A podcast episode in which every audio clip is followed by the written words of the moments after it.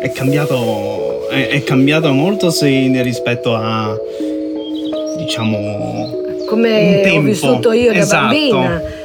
E Matajur pian piano si sta, sì, era, c'erano molti più prati, eh, comunque il, il grave è quello nei paesi, perché sono i paesi che sono nel bosco. Un tempo i paesi non erano nel bosco, erano completamente puliti intorno. Sotto il paese c'erano i campi per la coltivazione, poi su in alto, man mano che si saliva, c'erano sì, i, i prati per lo sfalcio. E poi io, nella mia infanzia, questa è la chiesetta, Gorzababo, qui dietro gli ultimi pascoli, dove mia mamma, qui c'era un laghetto, qui dove mia mamma da bambina pascolava, poi mia mamma nata a Mersino, eh, sempre rimasta a Mersino, e noi, il nostro cason, qui c'era la latteria, e il mio cason era proprio qua, Tudolin, Tudolin, e poi lì c'è il sentierino che porta giù giù giù in paese.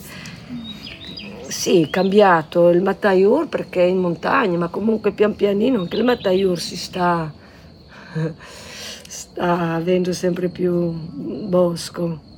Penso che anche sì, il clima è cambiato. Comunque mi ci ritrovo, è la mia terra, è la mia montagna e sono i luoghi della mia infanzia. Quindi è un posto è nato per il pascolo.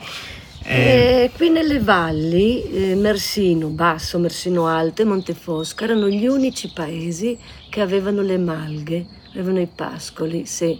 Eh, Monte Fosca perché c'ha anche vicino, eh, sì, ha dietro tutto, il, vicino c'è il Monte Mia, però insomma a Mersino Francesco Musoni ne ha contati trentacinque di casoni.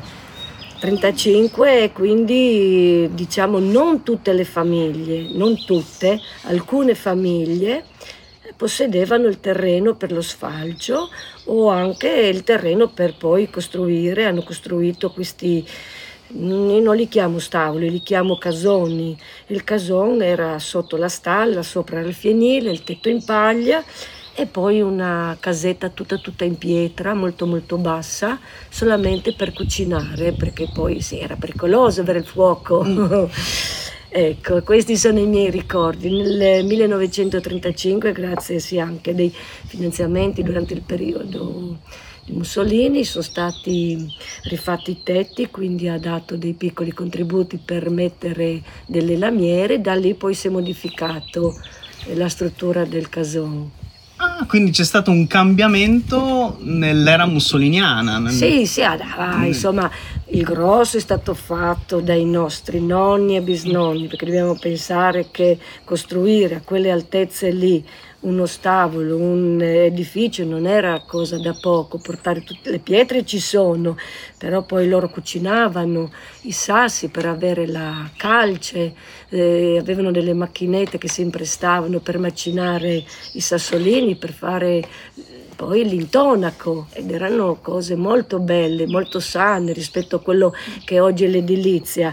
Alcuni portavano forse anche la sabbia dal Natisone, quindi pensiamo alla fatica che è stata fatta, perché il Natisone è a fondovalle e arrivare, l'ultimo stavolo era a millecinquecento perché è giusto sotto la chiesetta, il Matajur è alto milleseicento e gli ultimi stavoli erano, erano dietro, sì, a fianco.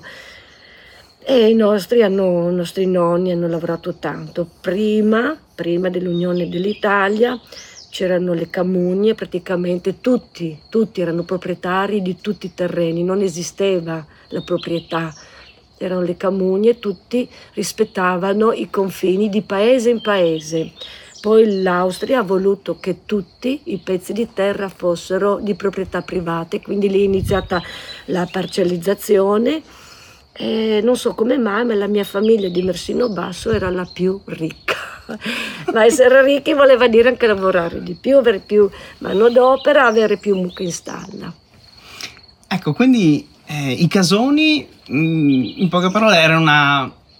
casa da lavoro estiva, si può dire. Sì, era un secondo paese, era il paese dove poi da giugno a settembre andavano i bambini coi nonni, perché i genitori naturalmente dovevano stare in paese a finire lo sfalcio intorno al paese, tenere pulito il paese, perché poi le mucche durante tutto l'inverno dovevano mangiare, quindi le mede, la copà, nel nostro dialetto sloveno copà è la meda, e le mele poi venivano tutte disfatte e il fieno riportato nei fienili. I fienili in piena estate erano pieni, man mano che il fienile si svuotava c'erano le carrucole, questo con la seconda guerra mondiale, con le carrucole il fieno dall'alto veniva giù in paese. Mersino Basso addirittura aveva due stazioni, una che partiva lì dove è il nostro cason e poi arrivava a Mersino Alto, e a Mersino Alto veniva sganciato e poi arrivava giù a Mersino Basso.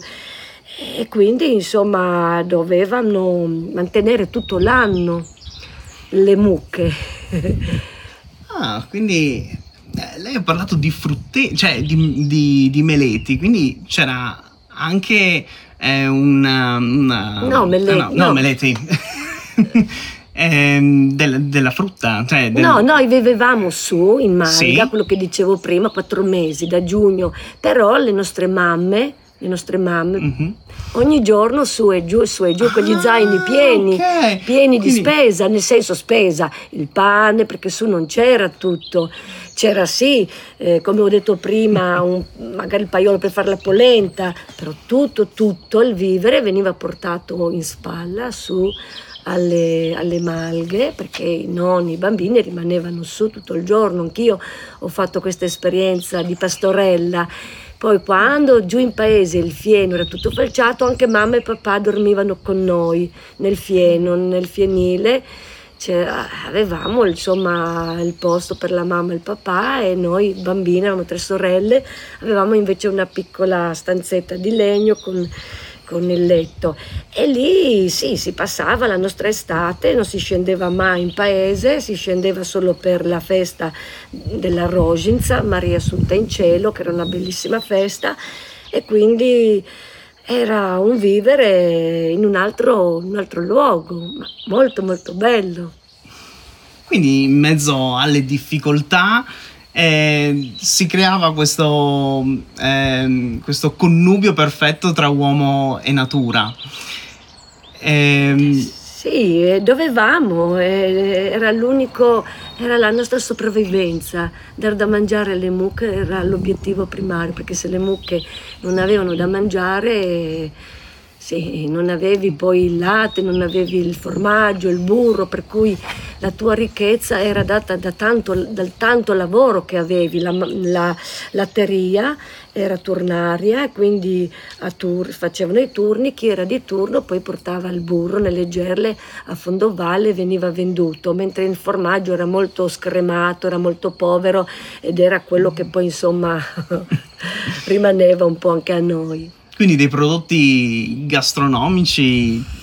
Ma sì, il vivere di quella volta non è da pensare come oggi. Quella volta sì, venivano dalle grandi città a prendere il burro, perché era il burro di malga e te lo pagavano, ma tutto il resto eh, era per, per la sopravvivenza.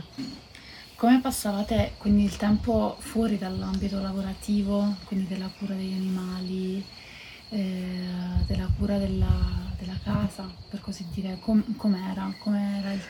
Ma eravamo così poveri, le nostre case erano così povere, guarda che non, non, non, non posso immaginare quello che abbiamo passato, soprattutto in malga dove non c'era l'acqua e quindi non ci si lavava, avevamo tante malattie della pelle e poi insomma montagna, sempre il problema del cambiamento del tempo, no? Degli improvvisi temporali.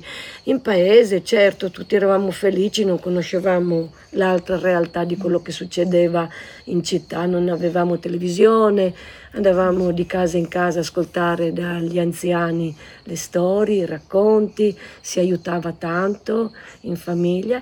Poi io come bambina sì, avevamo questi obblighi di pulire le stradine tra una casa e l'altra, il clanaz, dalle erbacce, innaffiare i fiori, e dar da mangiare le galline, buttare il fieno giù nella tromba del, del fienile, piccole cose insomma, perché il lavoro era tanto e la mamma ti diceva sempre fammi questo, fammi quello.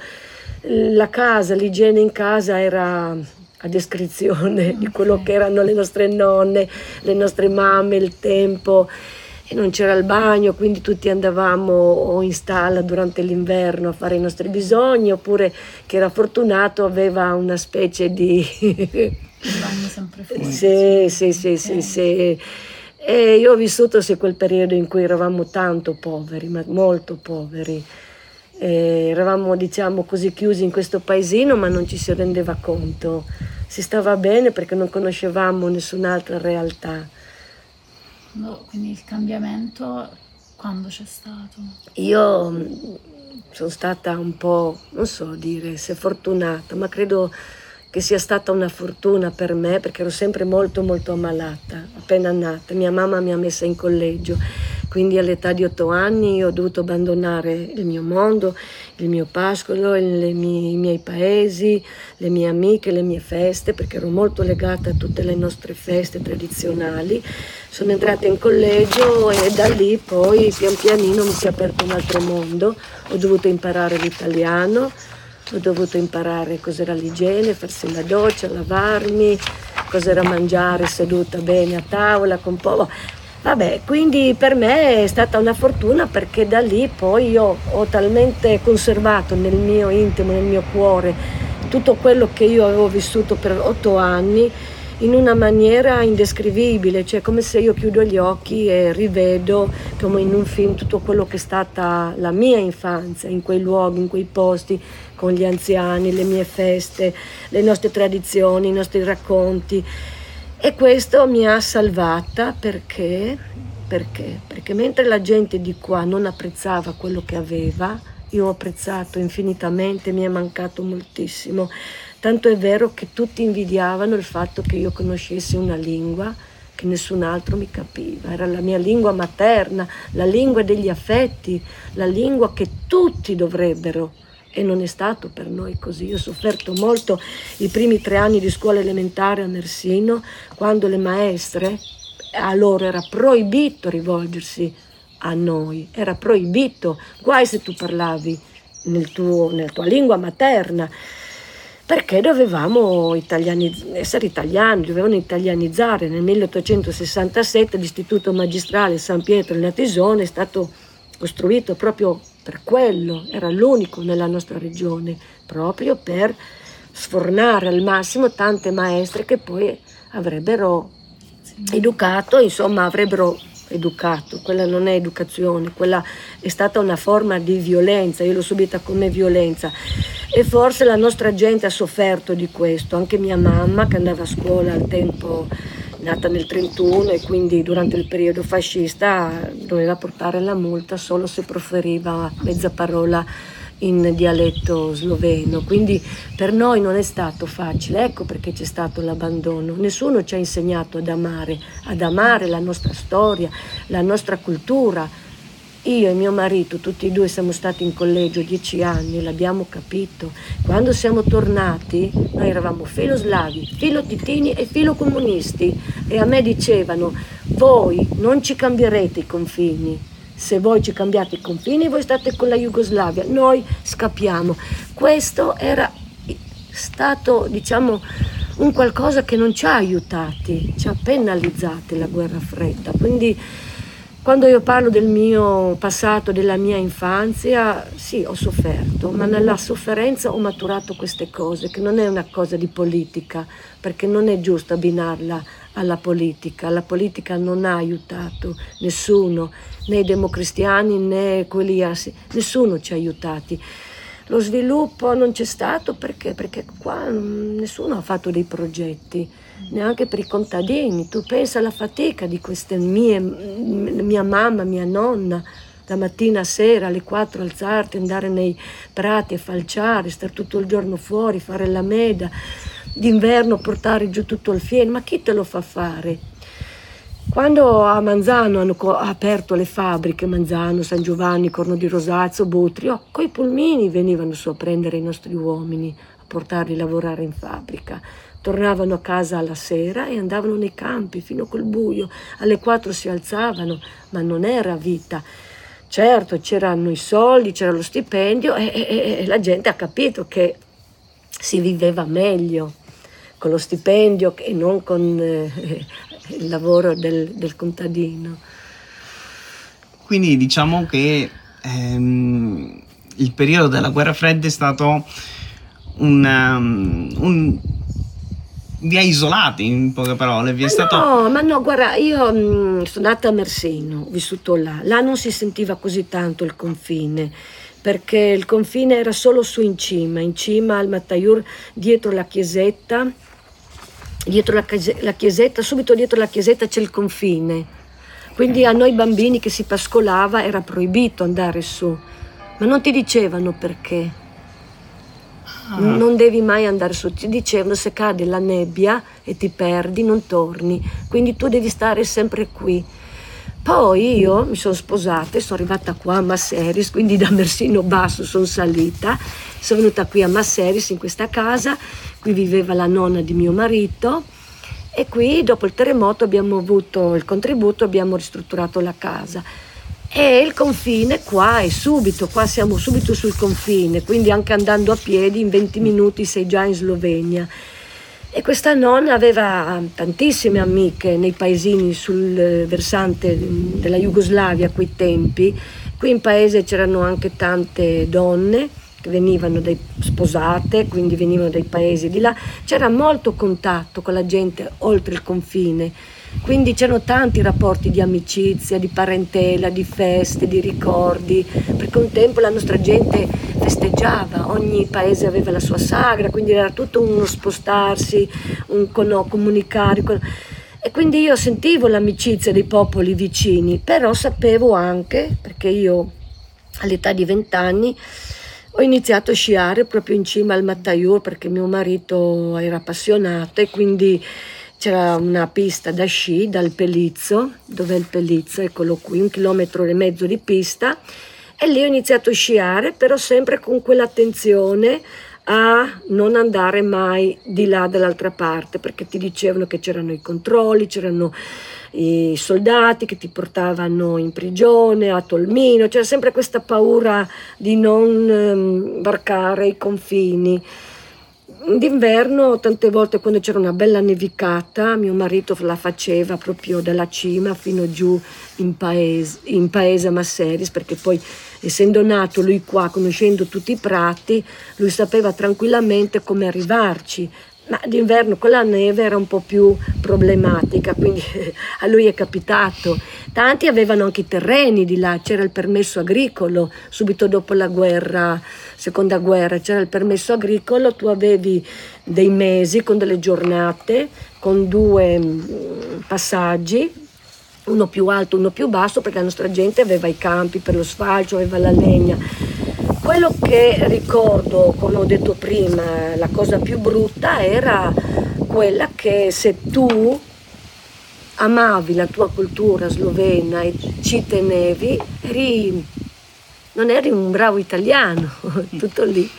Sì, sì. Eri visto non come eri un cittadino. Sì, sì, dovevi difendere la tua italianità e quindi un po' lasciar perdere quello che era la cultura, la nostra cultura, la nostra storia, perché noi con la Repubblica di Venezia siamo stati autonomi per quasi quattrocento anni, è stato il periodo più bello della nostra storia, perché veramente in quel periodo eh, la nostra gente tutti questi problemi non li aveva, avevano a Cividale quelli che magari facevano traduttori che aiutavano la nostra gente nelle compravendite, nei baratti, nei matrimoni, tutte queste cose che venivano, ho tantissimi manoscritti scritti, nessuno, pochi sapevano leggere e scrivere, erano solo i preti, solo il parroco era l'unica persona che ti poteva dare una mano.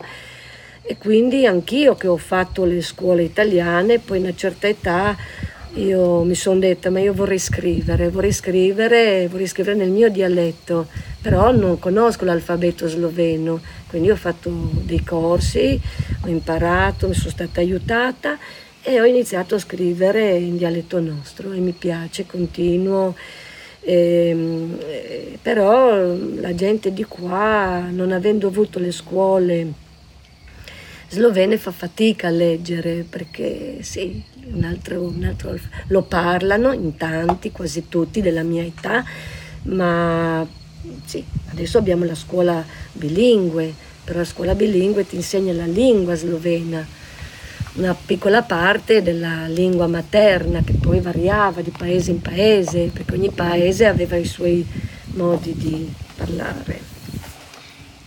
E il cambiamento, eh, come avete eh, vissuto il cambiamento dall'apertura dei confini? Come avete percepito questo, ehm, questo cambio? Eh, anche... È stata una grande festa, abbiamo festeggiato proprio in cima al Matajur, abbiamo fatto un grande falò, perché il Matajur poi è una montagna che ci riunisce, essendo mh, ci sono dei sentieri che vengono proprio dalla Slovenia e quindi tante volte ci si incontra su. Abbiamo anche la festa della montagna, ci sono friulani, sloveni e italiani, quindi il nostro parroco fa la messa trilingue, eh, proprio oh, per ricordare anche quel periodo in cui eravamo un po' penalizzati, no? Un po' spaventati da questa idea di, di, di attraversare. Adesso con quella che puoi andare in Slovenia senza far tutto, tutto il giro.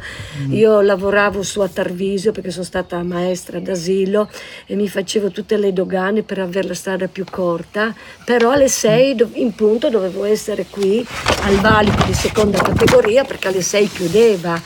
Una volta aperti i valichi di seconda categoria, per noi andare la sera oltre confine era una cosa nuova, bella, perché non è che devi fare scendere a valle, far tutta la risalita del Natisone e arrivare dietro, perché da qui, da Masseris, io ho quindici chilometri per arrivare a Caporetto, mentre invece prima.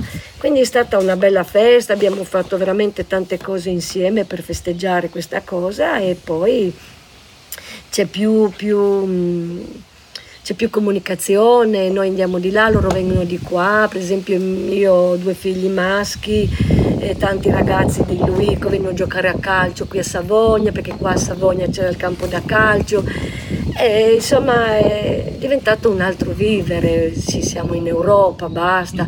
Io dico magari tante volte ci sono dei confini che sono più mentali, che dentro ti rimangono, che non dovrebbero più esistere. Siamo tutti, io dico, appartenenti a un territorio, dobbiamo difendere un territorio. Assolutamente. E prima eh, citava un, una pista da sci. Sì. E, quindi c'era um, eh, del turismo? Cioè sì, era stata costruita... Sì, c'era il Pelizzo, qua il, il rifugio Pelizzo, e questa pista da sci sì, ha funzionato, dopo vent'anni era il caso di rifare tutto nuovo, non c'erano i soldi e quindi non avendo più questo supporto, finanzia- finanziamento della regione è stato tolto tutto, però eh, sì, dal settantaquattro settantacinque forse, le date non le so, fino agli anni novanta abbiamo sciato e, è una montagna tutta, tutta esposta a sud, sì, quindi adesso anche il clima è cambiato, tante volte arriva una bella nevicata, poi magari arriva, cambia il clima, arriva la pioggia, il caldo, ma non è detto. E poi ci sono anche dei, dei versanti più sì, a est dove magari la neve dura un po' di più, però insomma non era il caso, la, la regione non ha più voluto investire, venivano le scolaresche, la scuola media di San Pietro al Natisone, venivano, face, si organizzavano dei corsi da sci per i, i nostri ragazzi, poi chi era a Trieste, Gorizia, Udine, sì, aveva la possibilità di, di essere vicino, c'era, sì, non posso dir di no, c'era, c'è stato, ma chi lavorava, il grosso lavoro era del rifugio Pelizzo che del C A I, poi il gestore era anche un signore, nostro paesano, che ha lavorato per molti anni. Quindi adesso eh, il Matajur. Sì. Eh, di cosa si nutre? Come, come vive adesso rispetto... Ah, guarda, io che vivo qua da quaranta anni... Ti dico, il periodo che mi ha sconvolto di più è stato durante il lockdown, quando la gente proprio aveva bisogno, bisogno di uscire, di andare qua, la natura è intatta, è molto bella, c'è il silenzio, anche se vivi questo abbandono, però comunque vivi una realtà dove non c'è il turismo di massa, non c'è consumismo, sei a contatto con la natura. La nostra montagna è molto bella. Noi abbiamo anche un piccolo rifugio giusto sotto la cima, il Dom na Matajurju, che è stato costruito proprio sul terreno della mia famiglia, che l'abbiamo donato noi e quindi anche noi soci della Planinska Družina Benečije.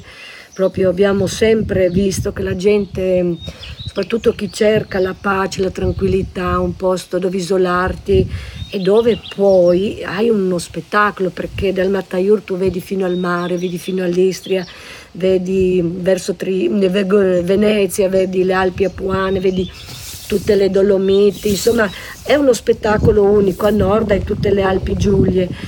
E penso che mh, è, è, è molto visitato perché non è una montagna difficile, è accessibile a tutti, anche ai bambini, alle famiglie. Pian pianino chiunque arriva dal Pelizzo lungo il sentiero in cima, e la chiesetta è proprio a milleseicento, il nostro rifugio, quello della nostra associazione Dom na Matajurju, è a millecinquecento, anche lì ho notato proprio il bisogno della gente di appartarsi, di isolarsi, di venire in questi posti che poi ti danno veramente una, una ricarica, un'energia mm. che dopo stai bene, penso, per tutta la settimana. E durante il lockdown, anche qui, vivendo qui a Masseris, proprio la gente veniva, come vedeva una bella giornata. Penso che debba rimanere così, una montagna che i nostri antichi consideravano sacra, perché tanto è vero che molti la chiamano Velika Baba, la grande madre. E quindi sicuramente nel passato, non nel periodo cristiano, pre-cristiano, forse durante sì, il periodo in cui ancora la nostra gente era pagana, era considerata la nostra grande sostentamento e anche nutrimento, perché una flora come c'è sul Matajur, un, di una bellezza nelle, nelle piante che tutti, pure io raccolgo e uso, che sono dei saperi che sono andati persi, e bisognerebbe appunto ritornare, recuperare, rivivere questi luoghi che sono ancora intatti, anche se abbandonati, perché non c'è più la pastorizia, non, non c'è più niente, sì. Ci sono solo i sentieri, tante biciclette e tanta pace, tanta serenità.